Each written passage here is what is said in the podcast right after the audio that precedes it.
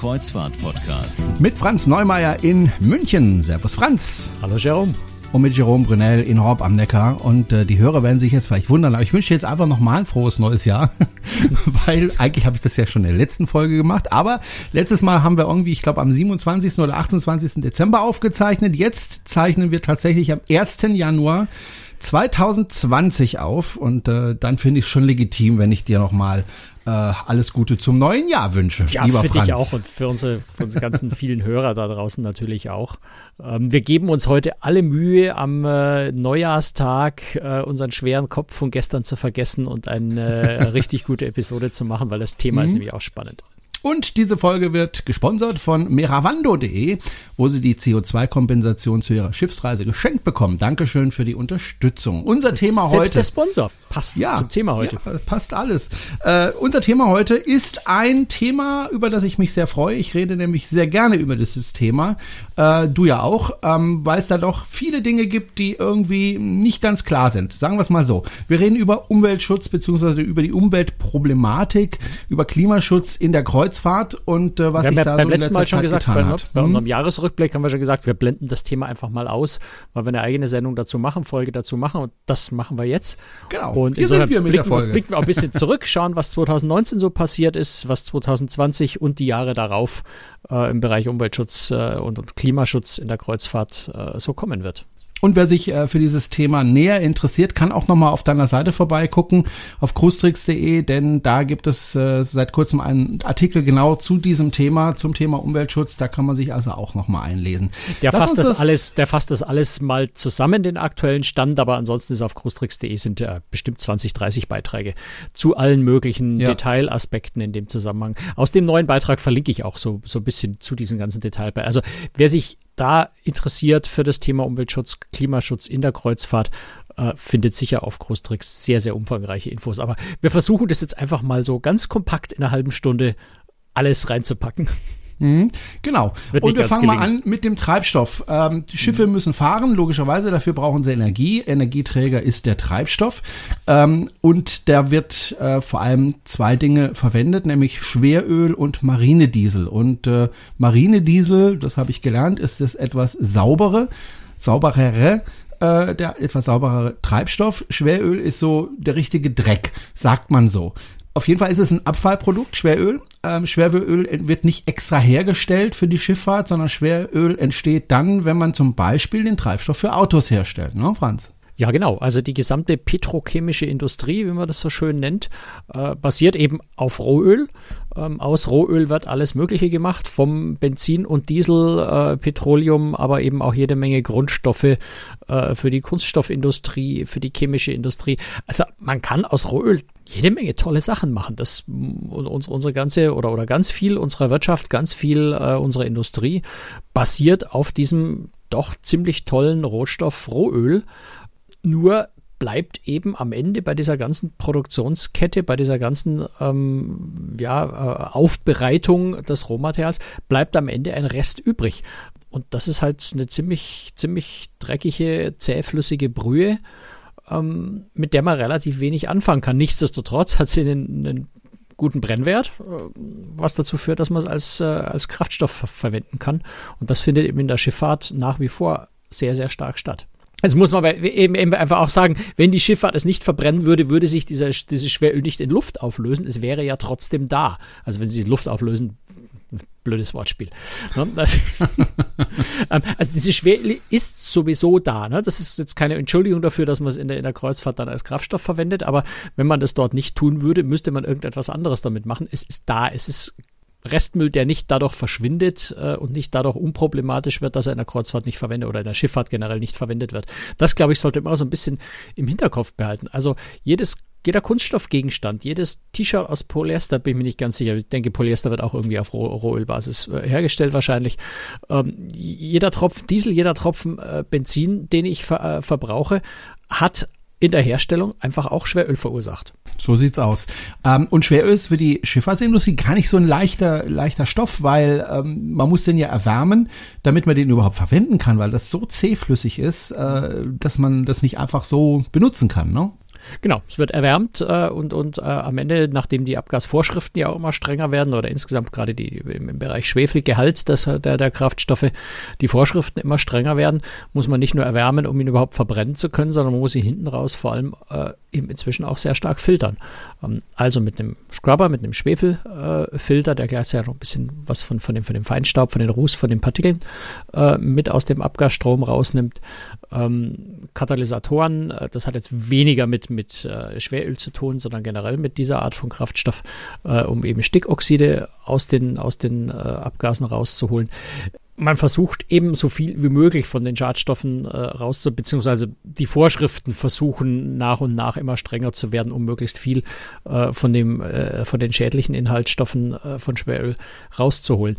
Ähm, du hast ja vorhin Marine, Marinediesel äh, schon angesprochen. Das ist ein, natürlich ein saubererer, weil äh, ja destillierter Kraftstoff und es ist immer noch wesentlich mehr Dreck drin als in einem normalen PKW, normalen PKW-Diesel. Das darf man auch, auch nicht verwechseln. PKW-Diesel und Marinediesel ist bei weitem nicht dasselbe. Ähm, wenn man, wenn man jetzt gerade das Thema betrachtet, was, was zurzeit so hoch kocht, das ganze Thema Klimaschutz, ähm, muss man sagen, ist das Schweröl wahrscheinlich sogar die sauberere Variante. Wie gesagt, nur im Hinblick auf, auf Klimaschutz, weil die CO2-Emissionen sind, sind bei jeder Art von, von äh, rohölbasierten Kraftstoff im Wesentlichen dieselben. Das, das, die unterscheiden sich minimal, was den CO2-Ausstoß bei der Verbrennung angeht. Ähm, aber für Marinediesel äh, ist ein wesentlich höherer Aufwand, Energieaufwand äh, in den Raffinerien nötig, sodass eben diese Energie und die daraus entstehenden CO2-Emissionen quasi zusätzlich in das Marinediesel noch reingepumpt werden. Also letztendlich habe ich, wenn ich den gesamten Fußabdruck äh, von Marinediesel nehme, äh, dürfte der Marinediesel wahrscheinlich sogar äh, klimaschädlicher sein als das Schweröl. Wie gesagt, immer auf klimabezogen, äh, was Luftschadstoffe, gesundheitsschädliche Stoffe angeht, ist natürlich das Marinediesel deutlich besser. Jetzt darf man nicht überall mit Schweröl fahren. Es gibt Gebiete, da ist es schlicht verboten, soweit ich weiß. Ich glaube Ostsee und Nordsee, um mal zwei Beispiele zu nennen, ist das so richtig. Na, dann steigt mal eben um auf Marinediesel, was das Ganze wieder ein bisschen teurer jein, macht. Jein, du musst, hm? äh, du musst in den Schutzzonen musst du die Schwefelgrenzwerte äh, einhalten.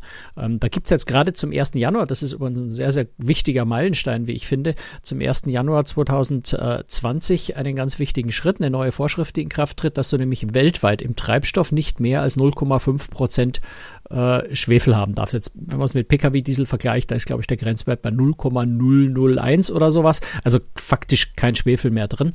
Ähm, erlaubt sind jetzt hier weltweit, aber das ist eben der Punkt, weltweit, also auch auf hoher See, nur noch 0,5 Prozent im Vergleich zu bisher 3,5 Prozent, wobei faktisch die Kraftstoffe auch schon nur noch etwa 2,5 Prozent hatten. Aber es ist eben äh, nur noch ein Fünftel so hoch erlaubt, äh, realistischerweise, wie es bisher war. Und das ist mal ein ganz großer Schritt. Ähm, und dann hast du noch in Häfen und, und äh, ja, im Wesentlichen in Häfen ähm, Bereiche, wo du auch nur mit 0,1 Prozent äh, Schwefel im Treibstoff fahren darfst oder eben das Äquivalent in den, in den äh, Abgasen. Und das ist der Punkt. Du darfst weiterhin Schweröl verwenden, wenn du deine Abgase so filterst, dass das, was oben rauskommt, diesem Schwefelgrenzwert entspricht. Also mhm. insofern ist, Schwef äh, ist, ist äh, Schweröl tatsächlich verboten, nur in der Antarktis. Dort darfst du es auch nicht mitführen im Tank. Genauso mit den, mit den neuen äh, Regelungen übrigens auch, dass das hochschwefelhaltige äh, Schweröl darfst du in den Tanks ab, ich glaube, 1. März diesen Jahres auch nicht mehr mitführen. Ähm, außer du hast eben Scrubber an Bord, sodass sichergestellt ist, dass das, was oben raus, rauskommt, diesen Schwefelwert einhält. Ähm, ansonsten darfst du prinzipiell überall mit Schweröl fahren. Ähm, es haben halt viele Reedereien so gehandhabt, wenn, wenn sie keinen Scrubber hatten, also die Grenzwerte mit ihrem Schweröl nicht einhalten konnten, dann haben sie dort, wo es strengere Grenzwerte gibt, äh, eben für diese Zeit auf äh, Marinediesel umgestellt, den Betrieb. Und dann gibt es noch LNG, das steht für ähm, Liquid Natural Gas. Ähm, dieses äh, Erdgas im Grunde ähm, wird immer häufiger verwendet, äh, gerade bei ja, ganz neuen Schiffen. Relativ immer häufiger, aber ja. also es sind das im, im, Rückblick auf 2019 es sind exakt zwei große Kreuzfahrtschiffe mit LNG ja, in Dienst gestellt worden, die Aida Nova und, und kurz vor Jahreswechsel noch die Costa Smeralda, die ein bisschen verspätet die, dran war. Können die denn auch mit normalen Marinediesel oder auch mit Schweröl noch gefahren werden? Die haben Dual-Fuel-Motoren, das heißt, die könnten auch mit Marinediesel oder Schweröl fahren. Äh, Bei der AIDA Nova ist es aber wirklich so, dass sie wohl von Anfang an durchgehend mit äh, LNG gefahren ist. Man muss auch bei LNG immer berücksichtigen, ähm, es ist ein kleiner, äh, um die 1% oder sowas äh, Marinediesel noch nötig, weil LNG, wenn ich das technisch richtig verstanden habe, LNG alleine nicht selbst zündet. Äh, also ich brauche äh, eine Minimalmenge an Marinediesel äh, muss ich noch zugeben, ähm, damit, damit der, der ganze Treibstoff dann im Motor auch zündet. Äh, was dazu führt, dass die theoretisch äh, bei, bei LNG auch bei null liegenden äh, Schwefelemissionen eben dann doch nicht ganz bei null liegen, sondern geringfügig drüber. Aber wie gesagt, das ist ein winziger Anteil. Ich glaube, den kann man einfach mehr oder weniger ignorieren. Wundert mich ehrlich gesagt ein bisschen, weil ich äh, hatte ja früher ein CNG-Auto, äh, also ein Erdgasauto ähm, gefahren. Da hast du kein Benzin oder so gebraucht, um, um das zünden zu lassen. Aber das war eben auch nicht flüssig, sondern eben gasförmig. Vielleicht lag es ja daran. Der Gut, Vorteil, das ist ein großer Unterschied. Ne? Also meine bei LNG, das musste ja bei minus, ich müsste jetzt lügen, ich glaube minus 163 und wahrscheinlich ist die Zahl jetzt falsch, frisch. aber ungefähr in diesen Dimensionen, minus 163, ich glaube es waren minus 163 Grad, ähm, musste 164, ich sehe es gerade, ich habe es ja vor mir auf dem, auf dem Zettel stehen, minus 164 Grad Celsius, dann bleibt dieses LNG äh, flüssig. Das heißt, das muss ja dann auch, bevor es in den Motor geht, auch wieder noch aufgewärmt werden. Das ist schon kein, kein ganz so unkomplizierter Prozess. Ähm, und da in, in, insofern dürfte sich dein, dein CNG wahrscheinlich da unterscheiden. Wobei, wenn es sehr kalt war, dann hat äh, der Motor erstmal mit Benzin gezündet, bis der Motor ja, ein bisschen okay. warm war und dann erst äh, hat er umgeschaltet, ja. dann auch wieder auf das CNG. Aber nur im Winter war das. Äh, großer Vorteil von LNG, das verbrennt deutlich sauberer. Man hat keine Schwefelproblematik, man hat keine Partikelproblematik. Eine Problematik, die man allerdings weiterhin hat, ist natürlich auch da, weil es eine Verbrennung ist, entsteht natürlich auch da wieder das klimaschädliche CO2 mhm. oder dieses Klimagas CO2. Ist das denn wenigstens ein bisschen weniger? Ähm, es ist, glaube, also, ja. wenn du direkt auf den Verbrennungsprozess schaust, äh, ist es tatsächlich weniger. Ich glaube 20 bis 30 Prozent weniger.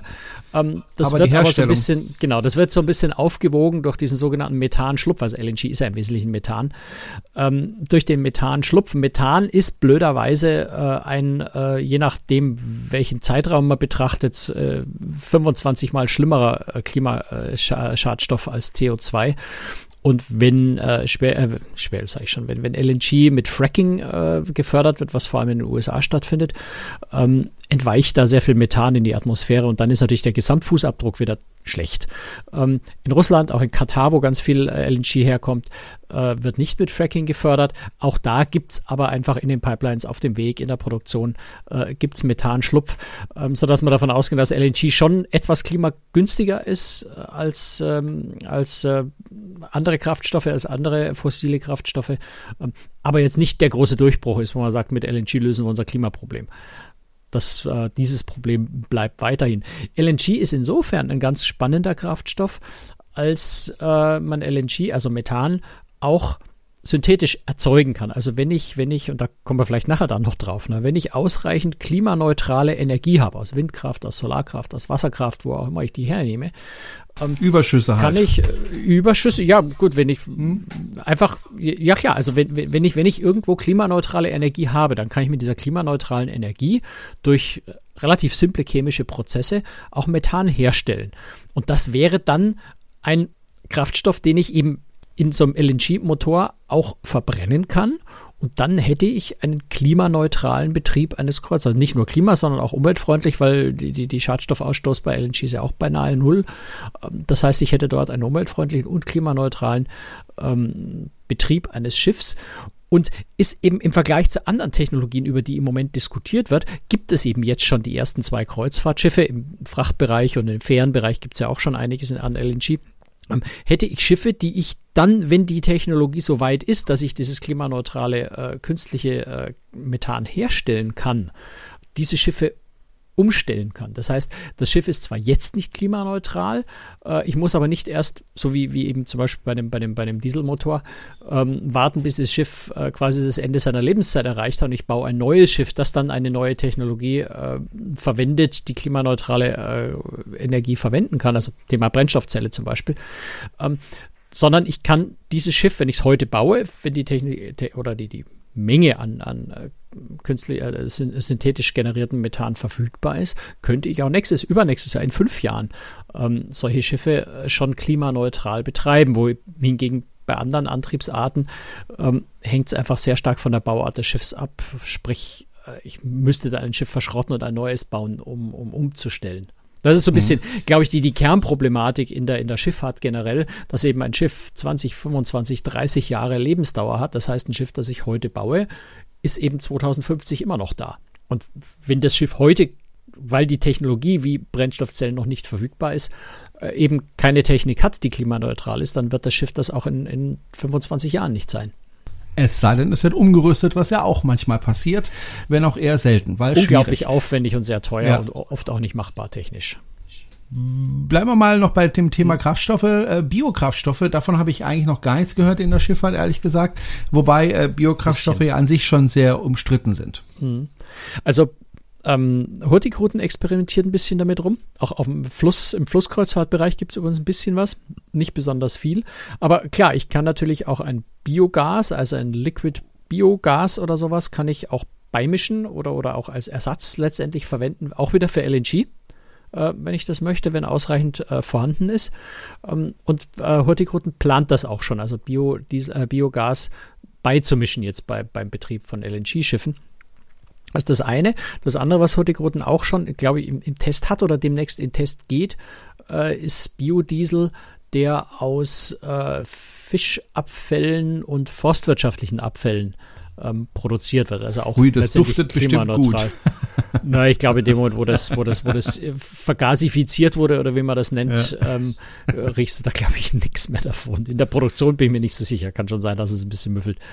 Wobei Biogas habe ich ja selber auch verwendet, als ich mit dem Erdgasauto gefahren bin, konnte ich ja äh, regelmäßig Biogas tanken, weil ich in der Nähe einen Bauern hatte, der den hergestellt hat mhm, ja. aus, aus landwirtschaftlichen Abfällen. Das war eigentlich ja. eine tolle Sache. Also bei Biogas muss man halt sagen, ich, ich du kannst Biogas natürlich auch aus Getreide, aus Mais, aus, aus allem Möglichen herstellen, nur dann würde man Anbauflächen äh, für die Produktion von Kraftstoff verwenden und das wäre jetzt äh, angesichts nee, des aber aus den Welt, Abfällen kann man das äh, machen. Ziemlicher Unsinn. Aus den Abfällen.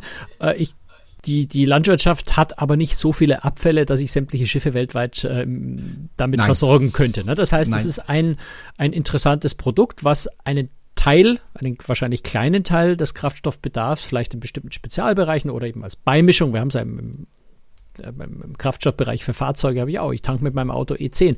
Das heißt, da sind 10% äh, Bio-Treibstoff beigemischt möchte jetzt im Moment gar nicht so genau wissen, wo es herkommt, weil vielleicht kommt das nicht aus so, so, so in dem Aspekt, den wir jetzt gerade diskutieren, toller Umgebung.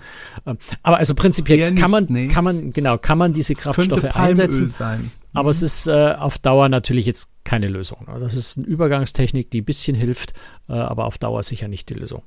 Ich meine, ein grundsätzliches Problem, was die Schifffahrt ja hat, ist ja eigentlich, dass der Energiebedarf eines Schiffes einfach so immens groß ist. Also, dass er wirklich groß ist, weil man ja nicht nur für den Antrieb Energie braucht, sondern auch für den gesamten Hotelbetrieb.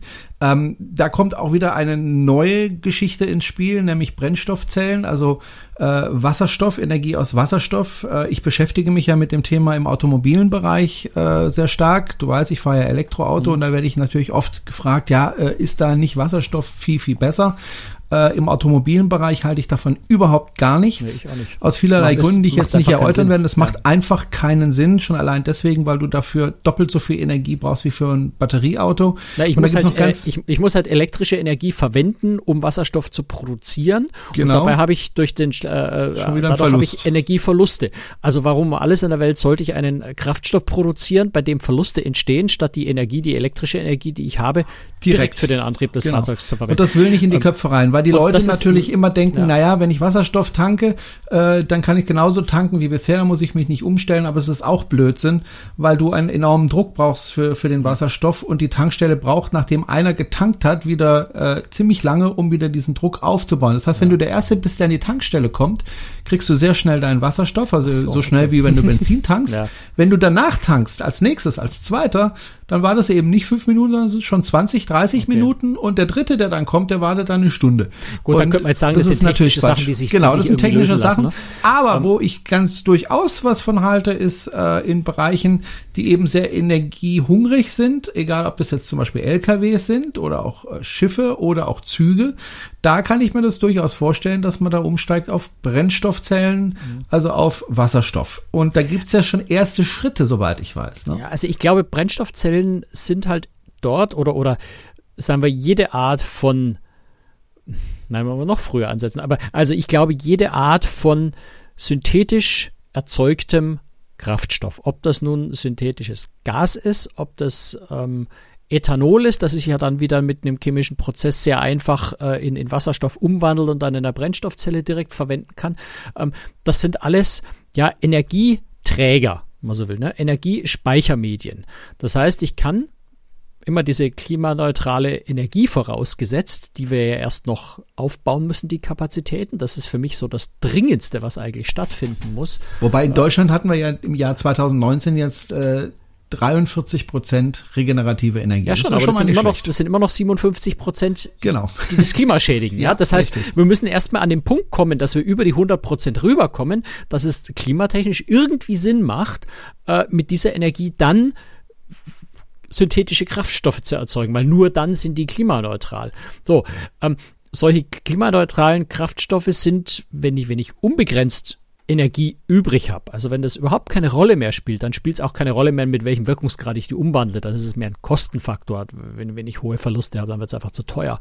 Ähm, aber vorausgesetzt, wir hätten unbegrenzt äh, Energie, dann kann ich auch ein Fahrzeug, einen Pkw mit, mit Ethanol betreiben. Das ist schon ziemlich egal. Aber ähm, setzen wir mal voraus, es wird immer eine begrenzte Menge sein und wir werden versuchen müssen zu haushalten damit, dann ist ein, ein synthetisch generierter flüssiger Kraftstoff vor allem dort sinnvoll, wo ich, wo ich keinen Stromstecker anstecken kann oder wo ich keine, keine Akkus an Bord nehme. Also im Flugzeug und auf Schiffen sind wäre für mich jetzt so die zwei wesentlichen äh, Transportmittel, wo das sinnvoll ist, wo ich eben gewichtsmäßig mit Akkus weder im Flugzeug noch auf dem Schiff die Energiemengen bereitstellen kann, die nötig sind. Im Flugzeug einfach, weil es möglichst leicht sein muss und auf dem Schiff einfach, weil die, der Platz für den immensen Energiebereich nicht ausre Bedarf nicht ausreicht.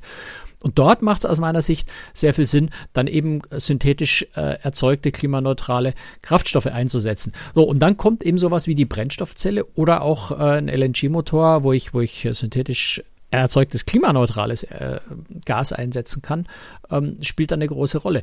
Und die Brennstoffzelle, du hast es gerade schon angesprochen, ist eine ausgereifte Techni Technik, ist aber nicht in diesem Großbetrieb äh, bis jetzt äh, sinnvoll einsetzbar. Das heißt, da ist noch Forschung nötig und die findet auch statt. Also es gibt ein, ein von der Bundesregierung gefördertes äh, Pilotprojekt bei AIDA 2021 äh, wird da die erste Versuchsbrennstoffzelle auf der, jetzt noch recht erinnert, die Aida Nova ähm, eingebaut.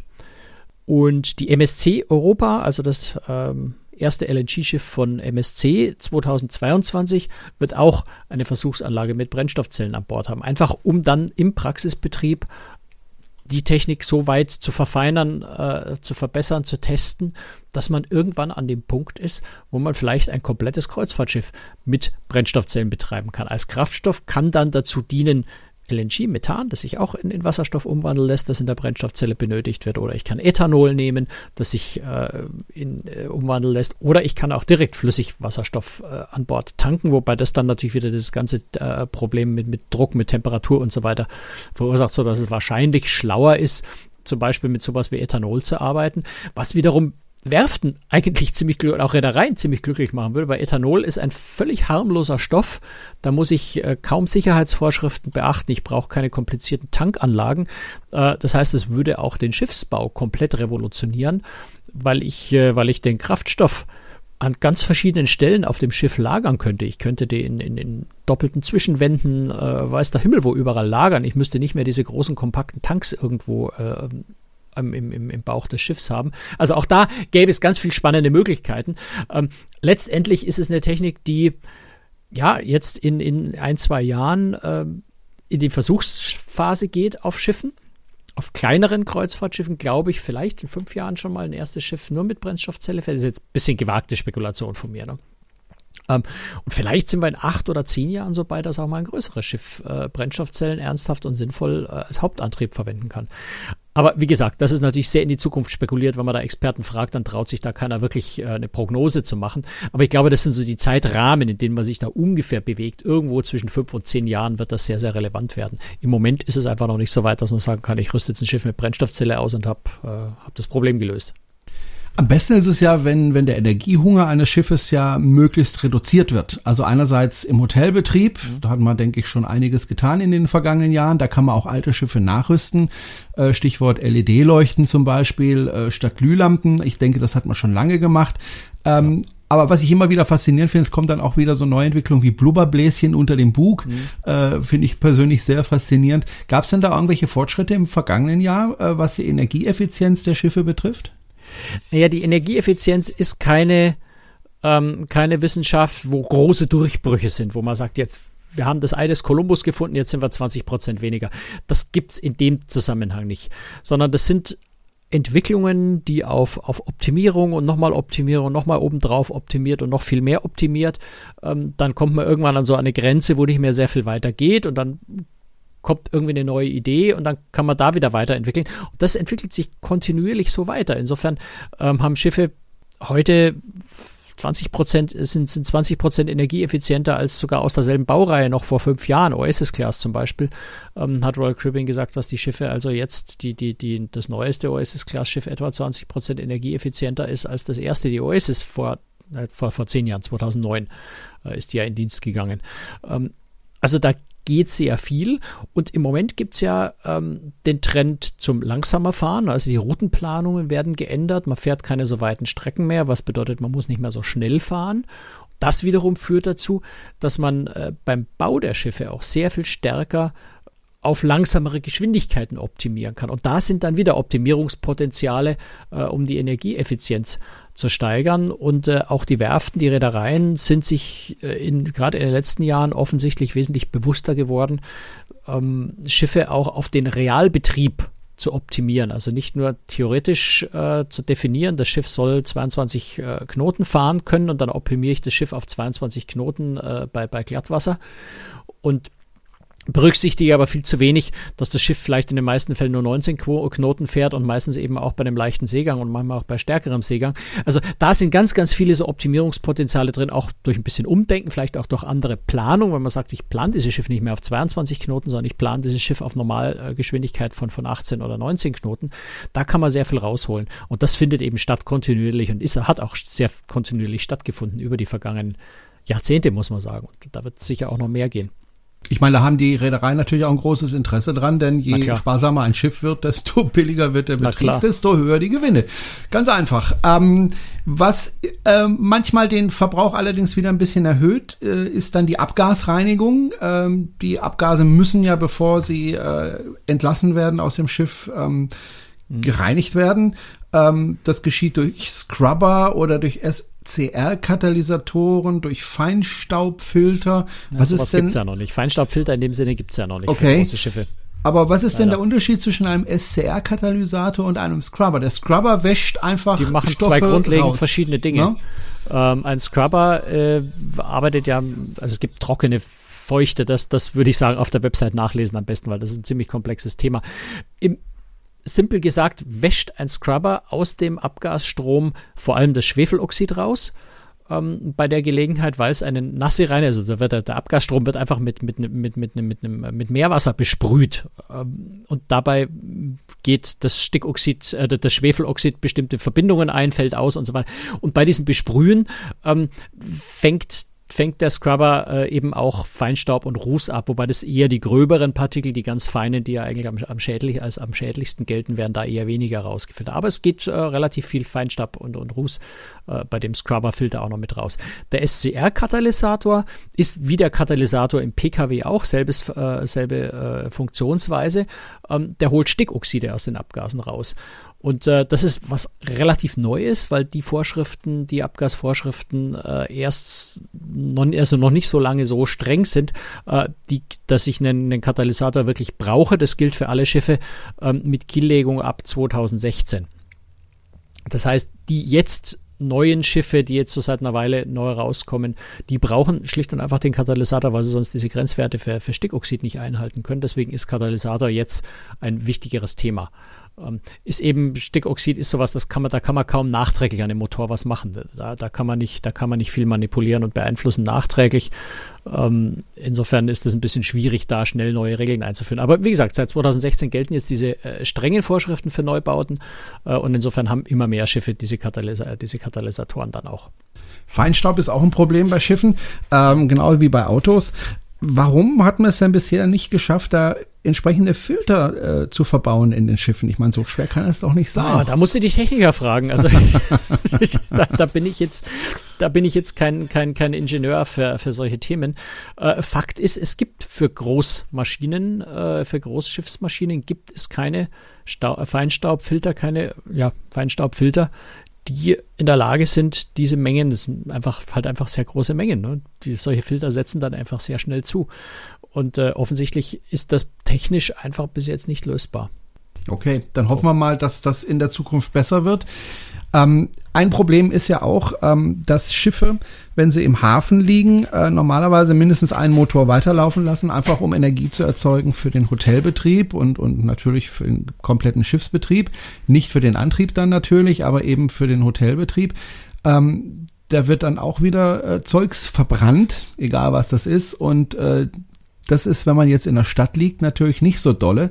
Deswegen gibt es ja an manchen Häfen ähm, die Möglichkeit, Landstrom zu beziehen. Das heißt, den Strom, den das Schiff braucht, von Land zu bekommen. Dafür muss das Schiff natürlich ausgerüstet sein und das eine oder andere Schiff ist auch dafür ausgerüstet. Trotzdem wird der Landstrom nicht so genutzt, wie man das gerne hätte. Warum nicht? Also zum einen muss man natürlich sagen, es gibt nur sehr wenige Städte, wo Landstrom überhaupt angeboten wird. Ja, das kannst du irgendwie an zwei Händen abzählen auf der ganzen Welt. Ähm, das sind jetzt ein paar Bestrebungen sind, dass das ein bisschen mehr wird, äh, aber letztendlich sind es sehr wenige Städte, wo du überhaupt Landstrom aufnehmen kannst. So. Ähm, dann ist Landstrom eigentlich immer wesentlich, wesentlich teurer als das, was auf den Schiffen produziert wird. Das heißt, wenn ich mit der, mit der Dieselanlage an, an, an Bord des Kreuzfahrtschiffs meine Energie produziere, ist die für die Reederei wesentlich billiger.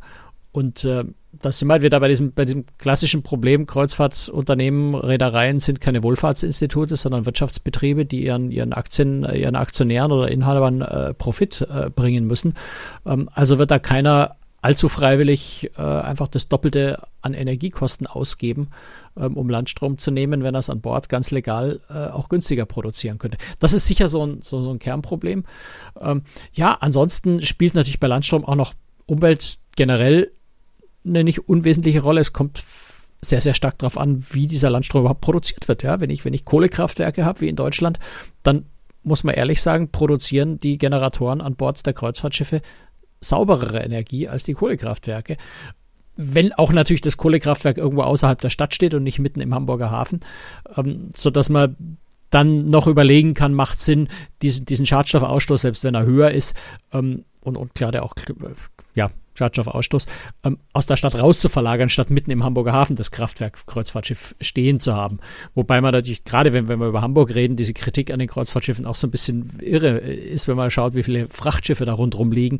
Ähm, das eine Kreuzfahrtschiff löst dann auch das Problem äh, des Hamburger Hafens nicht, wenn rundherum 20, 30, 40 Frachtschiffe liegen, deren Generatoren eben auch laufen. Ähm, und dort gibt es auch nur sehr begrenzt Landstrom. Es gibt halt auch in Hamburg, gibt es Landstrom ja nur in Hamburg-Altona. Man hat das neue Kreuzfahrtterminal in Steinwerder gebaut und dort keinen Landstromanschluss. Soll jetzt kommen. Ähm, aber das hieß es bei Altona da auch jahrelang, bis es tatsächlich gekommen ist. Also das glaube ich dann auch erst, wenn es wirklich da ist. Ähm, das heißt, die ganz großen Kreuzfahrtschiffe gehen in Hamburg ja nach, nach Steinwerder und dort gibt es im Moment keinen Landstrom. Also könnten sie auch gar nicht, selbst wenn sie wollten also das sind ganz, ganz, ganz viele Dinge, die da eine Rolle spielen. Am Ende ist Landstrom sicher ja auch nicht das Ei des Kolumbus. Okay.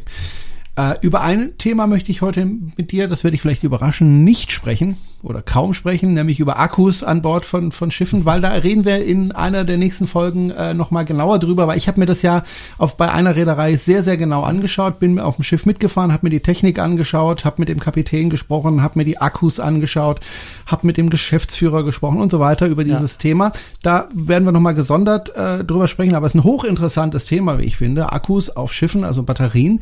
Ähm, aber darüber sprechen wir ein anderes Mal, worüber ich aber gerne mit ja, dir vielleicht, sprechen vielleicht möchte. Vielleicht nur in zwei, ja? zwei, drei Sätzen. Genau, also Akkus. Hm? Ähm, lösen nicht das Energieproblem auf Kreuzfahrtschiffen. Es wird nie ein Schiff geben, das ausschließlich mit, mit, mit elektrischer Energie fährt, so wie wir bei, bei, bei PKWs mit dem Tesla rein e-, elektrisch fahren. Das wird es bei Schiffen nicht geben, weil die Kapazitäten der Akkus einfach nicht ja. ausreichen. Die Akkus sind viel zu groß, viel zu schwer. Aber es ist eine tolle Technologie, um äh, die, die Energieeffizienz zu steigern, ähm, um den Schadstoffausstoß zu reduzieren, also zu unterstützen. Dafür sind Akkus toll. Und da mhm. reden wir dann wirklich ausführlich äh, in der Folge, wo wir genau eben über dieses Thema sprechen wollen. Genau. So, dann äh, was ganz Neues. MSC hat ja angekündigt, ähm, CO2-Kompensation zu betreiben. Äh, und hat gesagt, äh, für die Passagiere wird es dadurch nicht teurer. Finde ich ja. erstaunlich. Haben wir auch schon mal groß drüber gesprochen über das ja. Thema, nur, deswegen nur ganz kurz.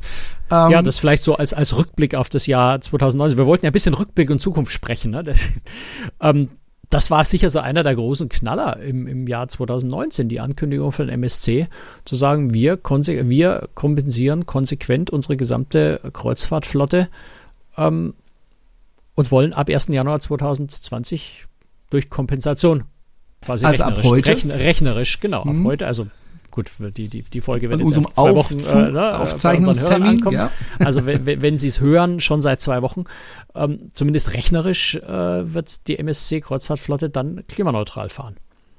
Gut.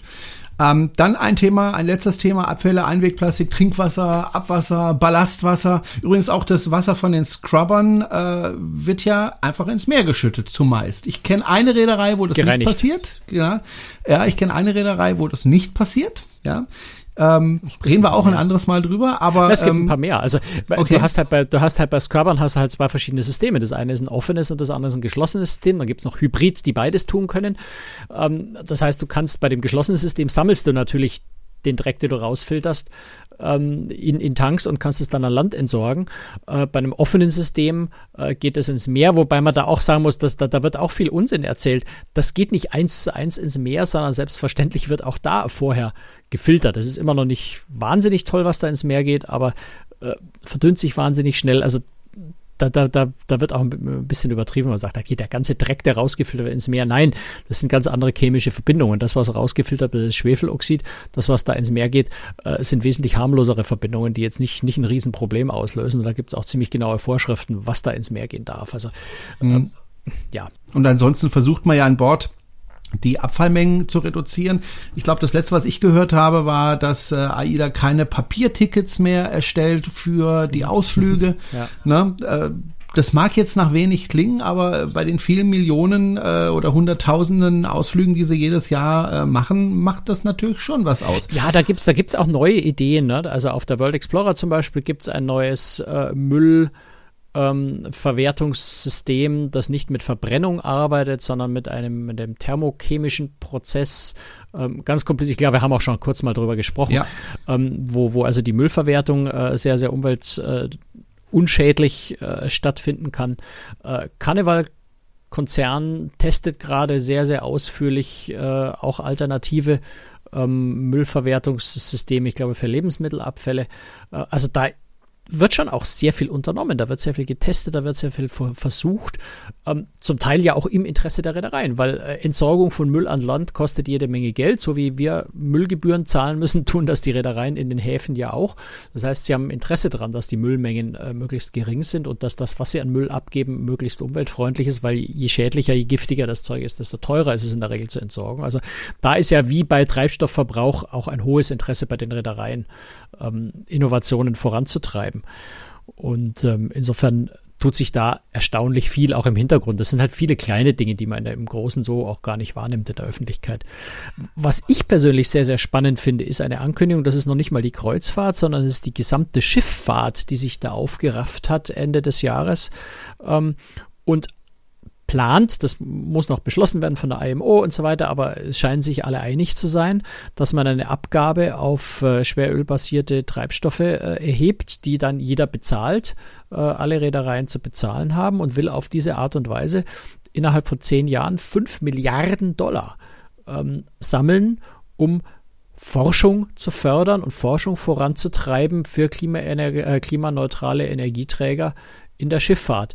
Also da das finde ich auch ganz faszinierend, dass die Schifffahrt sagt, wir sehen das Klimaziel 2050, wir wollen äh, mithelfen. Wir haben uns ja verpflichtet, äh, das zu erreichen, auch wenn man es am Ende ja, wenn man ehrlich ist, ja nicht durchsetzen kann, diese Klimaziele. Aber die Schifffahrt versucht da weiterzukommen und sammelt doch nicht unerheblich Geld um Forschung in diesem Bereich voranzutreiben, finde ich bemerkenswert. Das muss man jetzt mal abwarten, was da genau draus wird. Das muss erst noch beschlossen werden und so weiter. Es dauert alles immer so ein bisschen.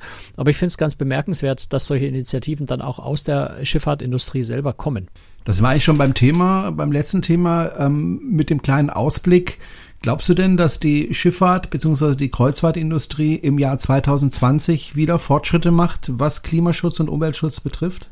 Glaubst du, dass wir äh, da wieder einen Fortschritt sehen werden? Na klar, also ich meine, die AIDA Perla kriegt äh, 10 Megawatt Akkus nachgerüstet, um, um, um äh, da ein bisschen zu testen. Und ich meine, 10 Megawatt ist, ist eine ganze Menge. Ja, das ist eine riesige Energiemenge. Um die hätte ich gerne in meinem Tesla. da, da wird der ja explodieren, wenn das Gas Ich aber um die Erde damit. Äh, na, also Hurtigruten rüstet mit LNG nach, äh, macht Hybrid-Umrüstungen.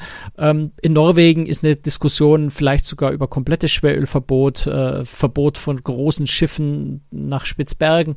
Ähm, das sind ganz, ganz viele kleine Initiativen und kleine Ideen auch. Ähm, es kommen zwei neue LNG-Schiffe wieder auf den Markt, die die Iona von P&O Cruises und die Mardi Gras von äh, Karneval. Das klingt jetzt nach wenig, ne? Zwei LNG-Schiffe sind aber 25 Prozent der neuen Passagierkapazität, die nächstes Jahr dazukommen. Also ein Viertel der neuen Betten, die nächstes Jahr äh, auf Kreuzfahrtschiffen in Betrieb gehen, sind dann äh, auf LNG-Schiffen.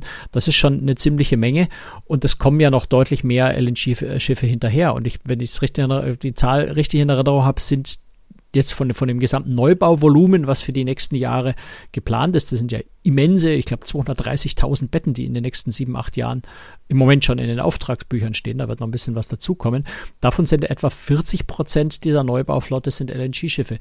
Ähm, also da bewegt sich schon einiges. Ne? Da passiert einiges. Und wir haben ja gesagt, LNG ist insofern eine interessante Technologie, als äh, sie irgendwann vielleicht auch mal durch, durch klimaneutral produzierte Alternativen ersetzt werden kann. Also ich brauche, äh, kann diese Schiffe möglicherweise in absehbarer Zeit klimaneutral betreiben. Das wäre schon, das, das wäre ein echter Meilenstein, wenn wir ein Kreuzfahrtschiff hätten, das klimaneutral und auch umweltfreundlich fährt, weil NG ja in der Hinsicht auch sehr gut ist. Das finde ich wahnsinnig spannend. Ich, ich freue mich riesig auf den Tag, wo das erste Schiff sagt, wir sind null. Das wäre schön. Aber jetzt mal, Franz, ganz ehrlich, Hand aufs Herz. Wenn ich heute eine Kreuzfahrt buche fürs nächste Jahr, ähm, muss ich mich dafür schämen, weil ich damit das Klima schädige und vielleicht andere Urlaubsarten vielleicht fürs Klima besser wären? Also ich glaube, da machst du jetzt ein riesengroßes Diskussionsfass auf. Ähm, ja. nein, ich glaube nicht, dass man sich für Kreuzfahrt schämen muss, äh, aus verschiedenen Gründen. Du hast gesagt, im Vergleich zu anderen Urlaubsformen, das kommt natürlich unglaublich drauf an. Ja? Wenn ich Urlaub auf dem Bauernhof mache und der Bauernhof 20 Kilometer von mir weg ist und ich fahre da mit dem Fahrrad und dem Koffer, äh, Koffer auf dem, auf dem, auf dem Sattelträger hin, dann ist es natürlich unschlagbar äh, klimafreundlich. Das ist überhaupt keine Frage. Äh, in dem Moment, wo ich mich ins Flugzeug setze, um in Urlaub zu fahren und es sei das nur Mallorca, ähm, oder, oder Ibiza oder, oder dann auch schon Dubai mit, mein, mit seinen fünf, sechs Stunden, dann ist das, was ich mit dem Flugzeug anrichte, schon mal viel schlimmer als mit dem, mit dem Kreuzfahrtschiff. Der Punkt ist nur, und deswegen sage ich nein, ich glaube, es braucht niemand überhaupt ein schlechtes Gewissen haben bei Kreuzfahrt, völlig unabhängig davon ist. Wir sollten diese Diskussion nicht in eine, in eine Richtung steuern, wo wir unser gesamtes Gesellschaftssystem, wo, wo wir unsere Demokratie, wo wir unsere freiheitliche Gesellschaft, unsere äh, kapitalistisch äh, orientierte Wirtschaft einfach in Frage stellen, weil dann, das wäre es wenn wir anfangen zu sagen, du darfst keine Kreuzfahrt machen, mehr machen, weil, äh, du darfst dies nicht mehr machen, weil, dann sind wir in einem totalitären System, äh, wo irgendjemand sagt, was ich gut zu finden habe und was ich schlecht zu finden habe. Ich glaube, eine Gesellschaft muss in der Lage sein, aus eigener Kraft solche Probleme zu lösen und in den Griff zu kriegen. Und wir sollten gemeinsam daran arbeiten, klimaneutrale Energieträger zu entwickeln. Wir sollten daran arbeiten, dass wir die, die, die, den äh, Windkraftstrom aus Norddeutschland nach Süddeutschland kriegen. Äh, vielleicht unsere Kleinstaaterei von jeder Gemeinde auf dem Weg dieser Stromtrasse, die 30 Jahre äh, sich bis zum Umfallen äh, von einem Gericht zum nächsten durchklagen kann, um diese Stromtrasse zu verhindern. Vielleicht sollten wir mit politischem Mut an solchen Problemen arbeiten. Und als Gesellschaft uns einig sein, dass wir nicht auf Fliegen, auf Kreuzfahrten oder eigentlich am besten auf unser gesamtes Leben verzichten wollen, sondern wir sollten versuchen, gerade als, als innovatives Land wie Deutschland, wo wir immer Vorreiter in Technologie eigentlich waren, waren, betone ich ganz deutlich. Ähm, vielleicht mal wieder uns auf unsere äh, Stärken besinnen und Ideen entwickeln, kreativ werden ähm, und an klimaneutraler Energie zu arbeiten und diese Energie zu erzeugen, zu schaffen. Denn dann können wir fliegen, dann können wir Kreuzfahrt machen. Und dann können wir alle diese Dinge tun, weil sie dann auch nicht mehr klimaschädlich sind. Und ich glaube, das ist viel, viel spannender, daran zu arbeiten, als ständig auf den anderen zu zeigen und sagen, du Bonze gehst jetzt auf Kreuzfahrt und ruinierst meine, meine, meine Umwelt. Äh, das macht ja keinen Sinn. Das, äh, das löst das Problem nicht, wenn wir aufhören, auf Kreuzfahrt zu gehen und gleichzeitig jedes Jahr äh, ein neues iPhone kaufen, was auch wieder per Schiff zu uns kommt. Ähm, und da uns irgendwie rausreden, weil wir sagen, ja, das brauche ich ja. Und der andere mit seiner bösen Kreuzfahrt braucht die Kreuzfahrt nicht. Das führt uns ja zu keinem Ziel diese Art von Diskussion. Deswegen halte ich sie für unsinnig und deswegen glaube ich auch nicht, dass man sich schämen muss. Hm. Gut, wollen wir nicht weiter diskutieren, weil dann du hast das Fass aufgemacht. Ja, ich habe das Fass aufgemacht. Du hast recht. Aber vielleicht noch mal, damit ich einfach auch mal einen Vergleich habe. Wenn ich jetzt zum Beispiel mit dem Flugzeug von Frankfurt äh, in die Türkei fliege und dort zwei Wochen im Hotel äh, übernachte mit einem Pool und allem, was da so dazugehört und das vergleiche mit einer Kreuzfahrt, wo ich sagen wir mal äh, von äh, Bremen losfahre, von Warnemünde und dann eine 14-tägige Kreuzfahrt durch die Ostsee mache. Äh, kann man das irgendwie ein bisschen vergleichen, was, was ist schädlicher, ist was ist weniger schädlich? komplex. Ne? Es kommt darauf an, mhm. wo du da in der Türkei bist, was die da für Kraftwerk haben, äh, was du genau vor Ort machst. Machst du da, machst du, liegst du nur am Strand äh, ja, klar. oder, oder, oder, oder nimmst du, nimmst du Quad oder, oder setzt du dich auf einen Quad und machst mal eine, eine, eine Tour in, ins Hinterland und verpulverst dann einen Haufen Treibstoff. Also diese Rechnung ist wahnsinnig schwierig aufzumachen. Ähm, generell habe ich vorhin ja schon gesagt, Fliegen, wenn man unbedingt meint, man müsste irgendwo mit, mit Fingern drauf zeigen. Ähm, ja, natürlich, wenn man, wenn man auf die Kreuzfahrt verzichten kann, mache ich keine Kreuzfahrt. Natürlich spart das CO2, das ist überhaupt keine Frage. Und, oder auch Umwelt, äh. Ähm, wenn ich auf Fliegen verzichten kann, dann verzichte ich auf Fliegen.